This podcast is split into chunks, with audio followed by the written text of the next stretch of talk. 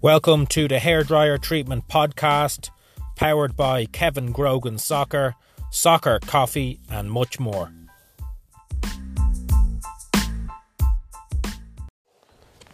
Welcome to the show. I'm here with our resident sidekick, Joe Behan. Thanks for coming in, Joe, again. Always a pleasure to have you here. And we're going to have a, a discussion about Roy Keane later and tell some interesting stories about him. But just to start off, uh, big hot topic uh, Kepa, the goalkeeper from Chelsea, playing in the final against um, Manchester City in the League Cup, signalled to come off by the manager, wouldn't come off. Um, lots of debate what happened. The manager then sorry, seemed like he was going to walk off the pitch and down the tunnel, did a U turn and came back. It was absolute mayhem on the sideline. Um, what, are what are your thoughts on that? There was talk that there was some kind of miscommunication uh, about why he wanted him out and uh, uh, talk of an injury. I don't know the full story, I don't know exactly what happened, but um, supposedly he's been reprimanded for it, correct? He's been fined and so on? Yeah, he's been fined and he got dropped, I believe. I mean, the series of events was he went down with cramp, which is crazy in itself because he's a goalkeeper. You'd wonder why he would go down with cramp. Um, but some people are talking about, you know, some kind of supplements you can take that are legal. Um, but they can cause issues with cramps and muscle muscles. So I'm not sure if that was the issue. But a goalkeeper going down with cramp is bizarre. Um, it got near the end of regular of, of time before the PKs, and there was talk of him, the manager, sorry, making the change. The sub goalkeeper um, is a penalty specialist. He's also played for Manchester City, so he would understand maybe um, the dynamics of their penalty takers and where they might put it. So some people say it might have been a tactical tactical move. Others say it might have been purely because the goalkeeper was injured. Um, the goalkeeper signalled that he was okay to stay on, and I think initially that's fine. But then, as the manager kept saying to him to come off. He got more animated and it turned into this kind of saga. And I think the whole thing could have been easily avoided had the goalkeeper just jogged over to the sideline and privately said to the manager, Listen, I'm fine, I'm not injured, I'm okay to stay on. And then the manager then says, Well, I'm going to take you off anyway because it's a, a tactical decision. Or, Okay, you're fine, that's fine, let's keep you on the pitch. But it all got played out in the public eye and it was an absolute mess. And, um, you know, I think you got to blame the player. Um, you could argue, you could blame the other players, in particular the captain, for not going over and forcing him off the pitch. I think there was a lack of leadership there. I don't think the manager helped himself by the way he reacted. He was clearly annoyed on the sideline. It was just such a, a mess. And he's under pressure anyway. I don't think it's good, but yes, he has to be reprimanded, and I think he has been. If your manager wants you out, it should be automatic that you come out especially if you know that that's what he wants. Um, do, we do we know if if um, the the player genuinely was being genuine with his with his actions? But I think after so many minutes, he would have realised I need to come out, and he would have realised, you know, the the change that the coach was trying to make. So.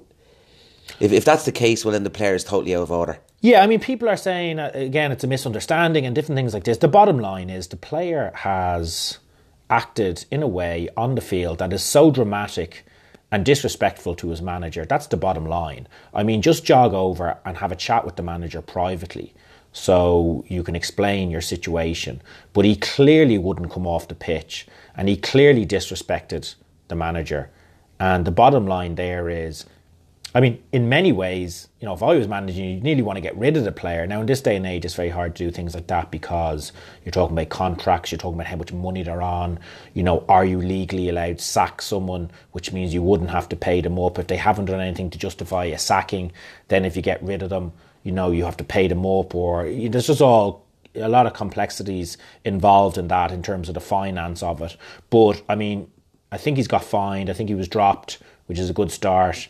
Um, it wasn't a great look for a club and a manager who was under a bit of pressure, but they've gone and got a big result yesterday against Tottenham.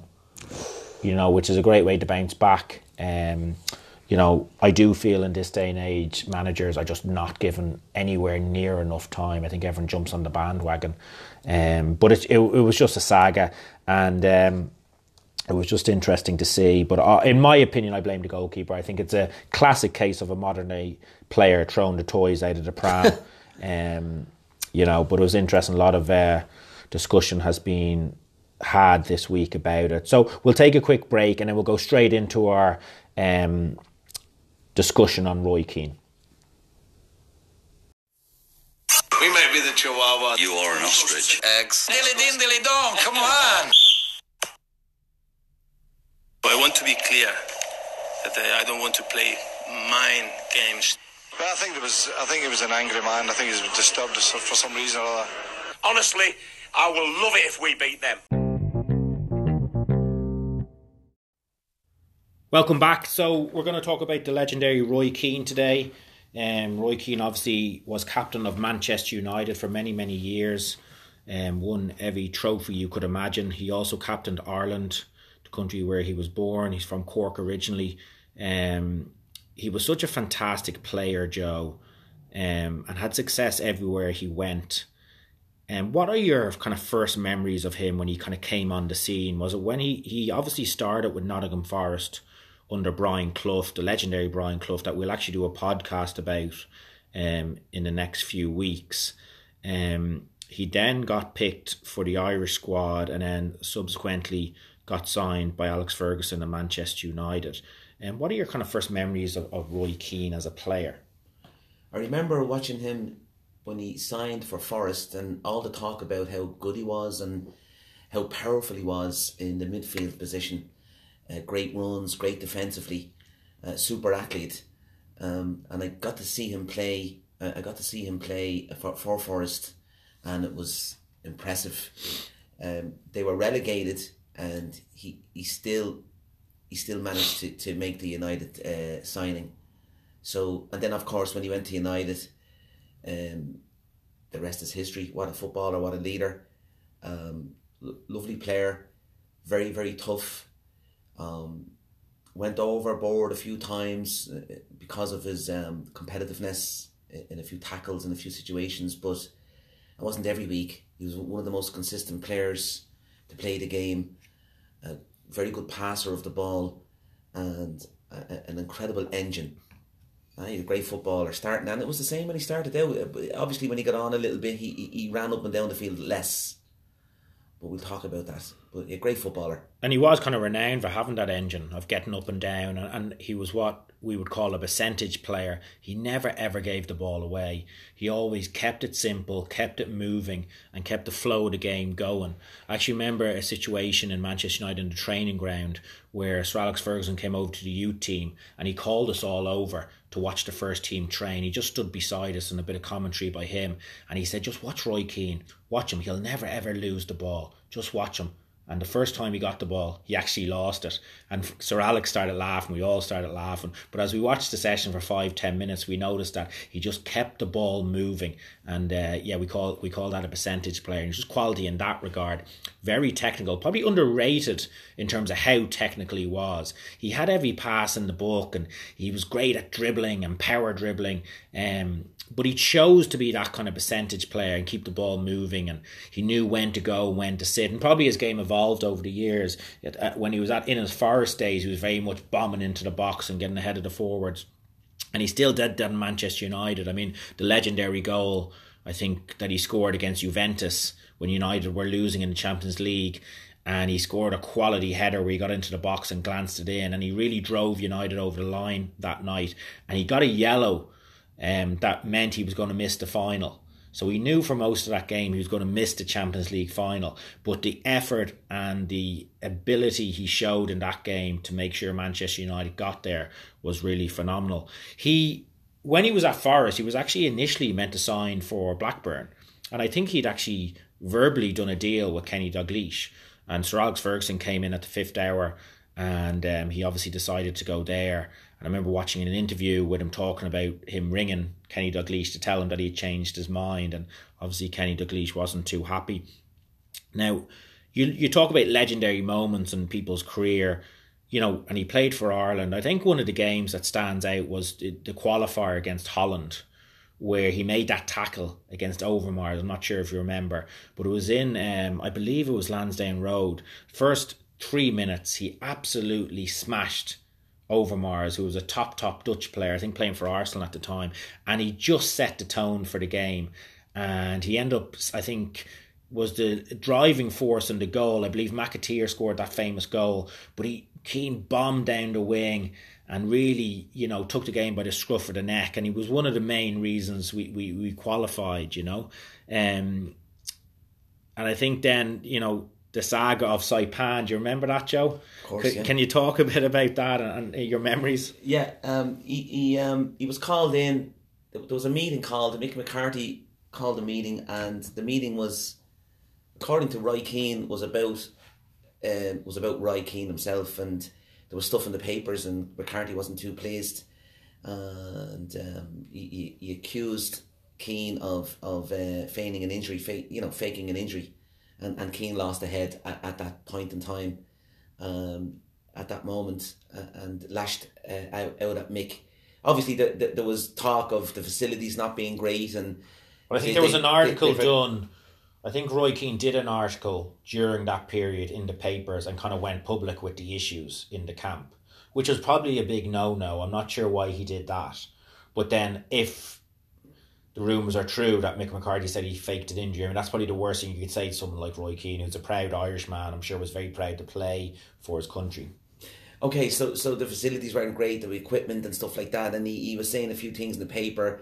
McCarthy was pissed, and then once McCarthy said that to him about faking an injury, Keane just lost the cool and told him he was this and he was that, and he wasn't a great manager, he wasn't a great player, he wasn't even Irish, and and he and Keane walked out.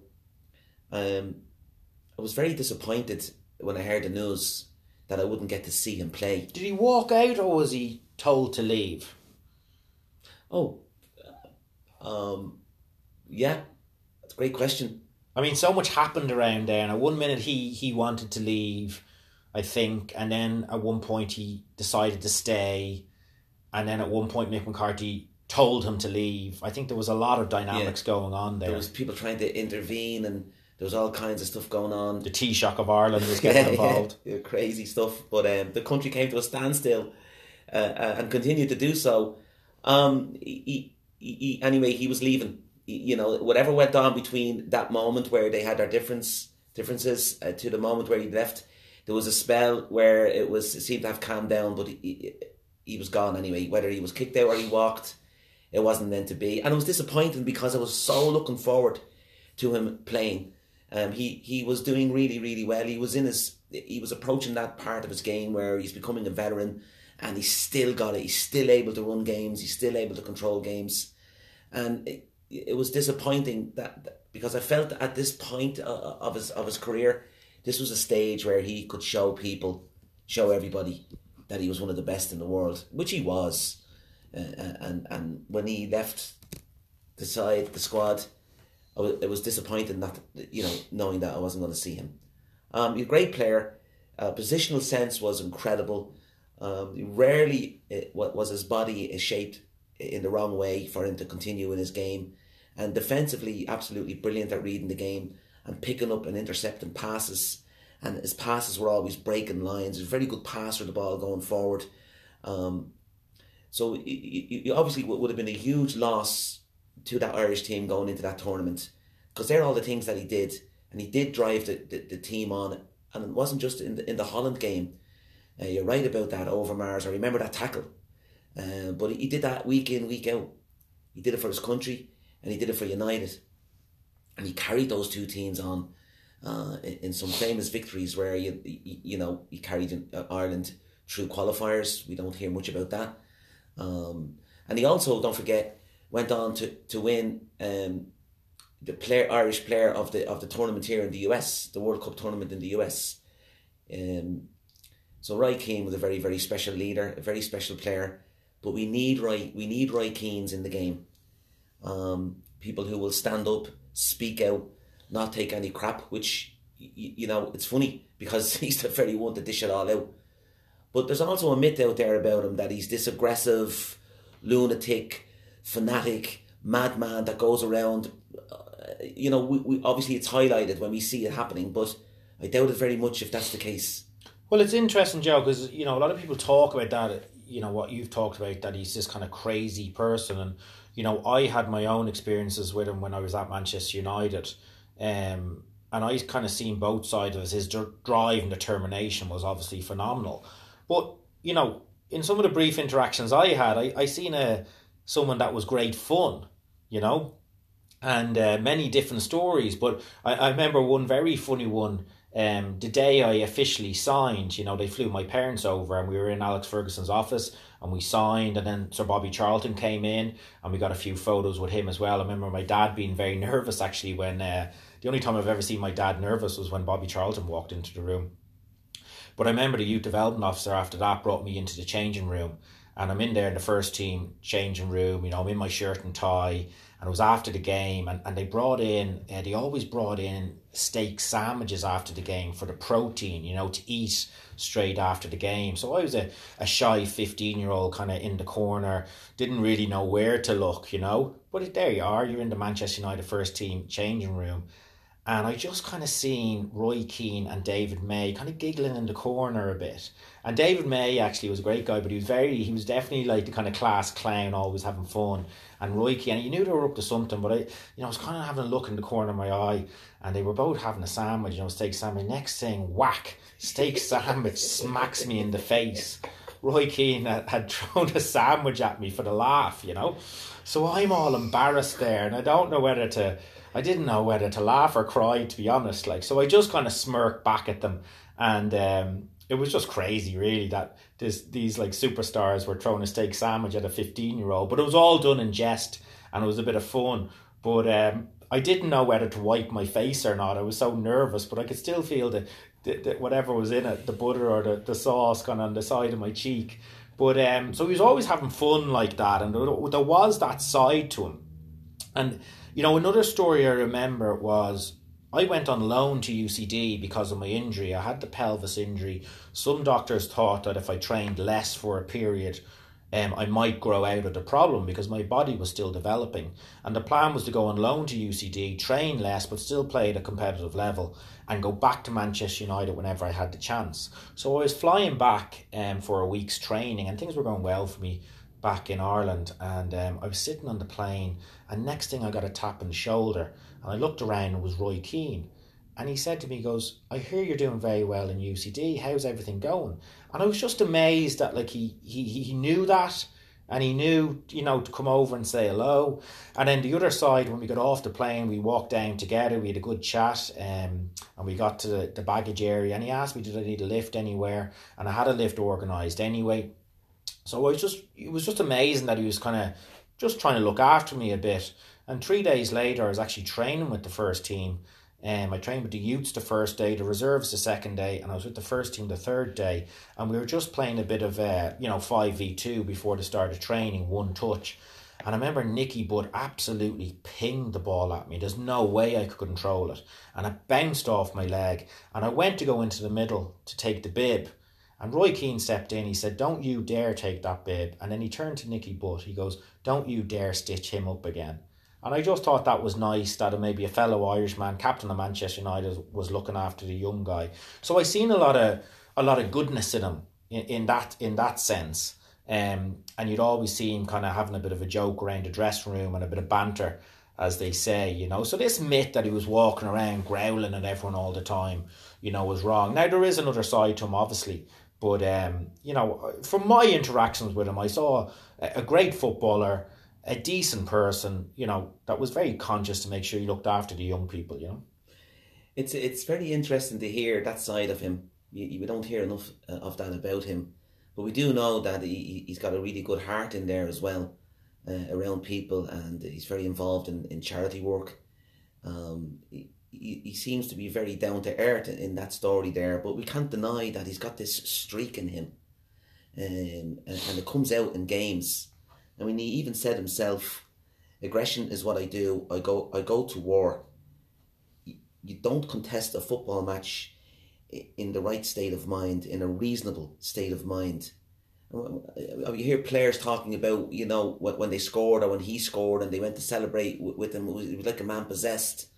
Um, and then we also ha- have uh, that that situation that he had with Haaland, where Haaland eh, there was a situation in the game where Keane kind of tried to inter- actually tried to interfere with Haaland. Haaland went away from him, and Keane went down and got that injury. He just cruciate a Horrible injury, right? He was out for months, and then he, when he came back, playing again in a game, and Haaland was playing, and it was very clear what Keane did there.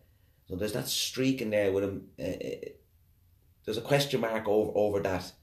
Um, I, d- I didn't like to be fair I didn't like what he did because he, he, he, he obviously he got a horrific injury and he spent a long time out and did his rehab but he never forgot it. And he tried to get back at Haaland then and he made that tackle. I think you're referring to the tackle he made. It was an awful tackle. I mean if you go onto YouTube and look at it it was an absolute career ending tackle. Like and you know I, I would just wouldn't condone that in any way shape or form. I totally agree with you, uh, and he's done it, and he, he um he's got a serious hot temper, um, and he certainly um we started to see uh, as he after that injury, you know, he started to slow down a little bit, and you he, he changed his game a little bit. He wasn't he wasn't explosive as explosive going forward, but he still he still ran games. He still held his own in the in the, in the field in the game.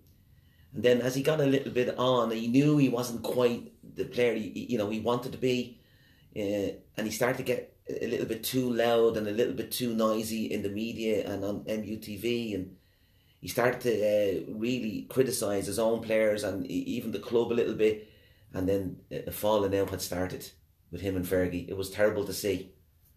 Uh, he was a top man there, um, but you know, going back to your interaction with him um, eh, we, we want to try and definitely paint Keane as a as a great as a great ambassador for the game, but it's hard to do. Um, but but we have a tendency to look at his caricature and his, his and who he is and and this, judge him on that. But he did talk about um, kind of playing up to that as well. He did say in an interview, you know, where I think it was an interview with Kel- Kevin Kilbane, and I, I did hear him say that, like, you know, shaving the hair and having the skinhead and kind of playing up to that whole persona of him being a thug and, you know, and I talk about life being one big act and all. And I do agree with that. Like, you know, he, you probably, you know, he probably played up to that and, and knew the value of it, you know. But obviously, he was, you know, he is a, a tough guy as well. But um, he's a really interesting character. But you know, I, I just I wanted to mention them stories to show the kind of the sincere side of him and the fun side of him and, as well. You know, and by all accounts, he's a he's a very good family man. You know, a good husband and a, a great dad. You know, so I think it's important to recognise that as well. But but he does have a switch, and that switch was probably what made him such a great great player. Apart from obviously the natural ability and the engine and the hard work. You know, and you know maybe he you know get sent off now and again and things like that. But you nearly have to take that as it comes sometimes with players like that. But um, I think it's important to paint the other side of it as well. Well, when when he uh, in his move from Forest to United, uh, all the United players were very excited. Everyone knew that uh, they were getting something special, and they also knew that he was ratty and he'd get on your case. And certainly, we certainly uh, have seen that many many times. Take an extra touch, you got you got lashed out of it. If you weren't quick enough, you got lashed out of it by him. Uh, but you know the thing about him is is that he, he led by example. He you know Vieira even said it. You know actually he found him very fair. That he wouldn't say much if you caught him, but he, he'd catch you then later. Um, so he, you know he was he was very much fair on the field. But if you, if you crossed him in any way, shape or form, that was it. He was coming after you. Time didn't mean anything. He he he, was he was uh, payback. You could be almost guaranteed from Keane. Um, but it, it's only a handful of times in his career, and we, we shouldn't really get caught up with uh, the, villain that he's painted to be. Although we need Roy Keanes in football, we need him to to to continue. He's now with uh, back in Forest with Martin O'Neill. What do you think of that? Yeah, I think it's interesting. I mean, listen, he went into management. Um, he did, uh, people underestimate what he did at Sunderland. He did a very, very good job at Sunderland. I think he had a bit of a falling out with the owners at one point, hence why um, they parted company. But he did a fantastic job there, in my opinion. Ipswich probably not as much, and he kind of is on record saying that he feels his, you know, activity in the transfer market wasn't great in his time in Ipswich, and obviously recruitment is king in all them situations. And then he went in, you know, with Martin O'Neill to do the Irish job. And we discussed that before in the podcast um, a couple of months ago. You know, people kind of gave him a real hard time near the end, and it wasn't great at the end. But let's not forget the success they had, qualifying us for the Euros. You know, them big mo- they gave us some big moments. You know, and I think all in all they did a very good job. And maybe it was time for a change, but um, he's obviously a good manager and a good coach. Um, and he's still a very young coach and manager, so he's still probably learning the trade. And it's I think it's good that he's he's in there in Forest as an assistant. And you know, I I, I think I personally think that he will.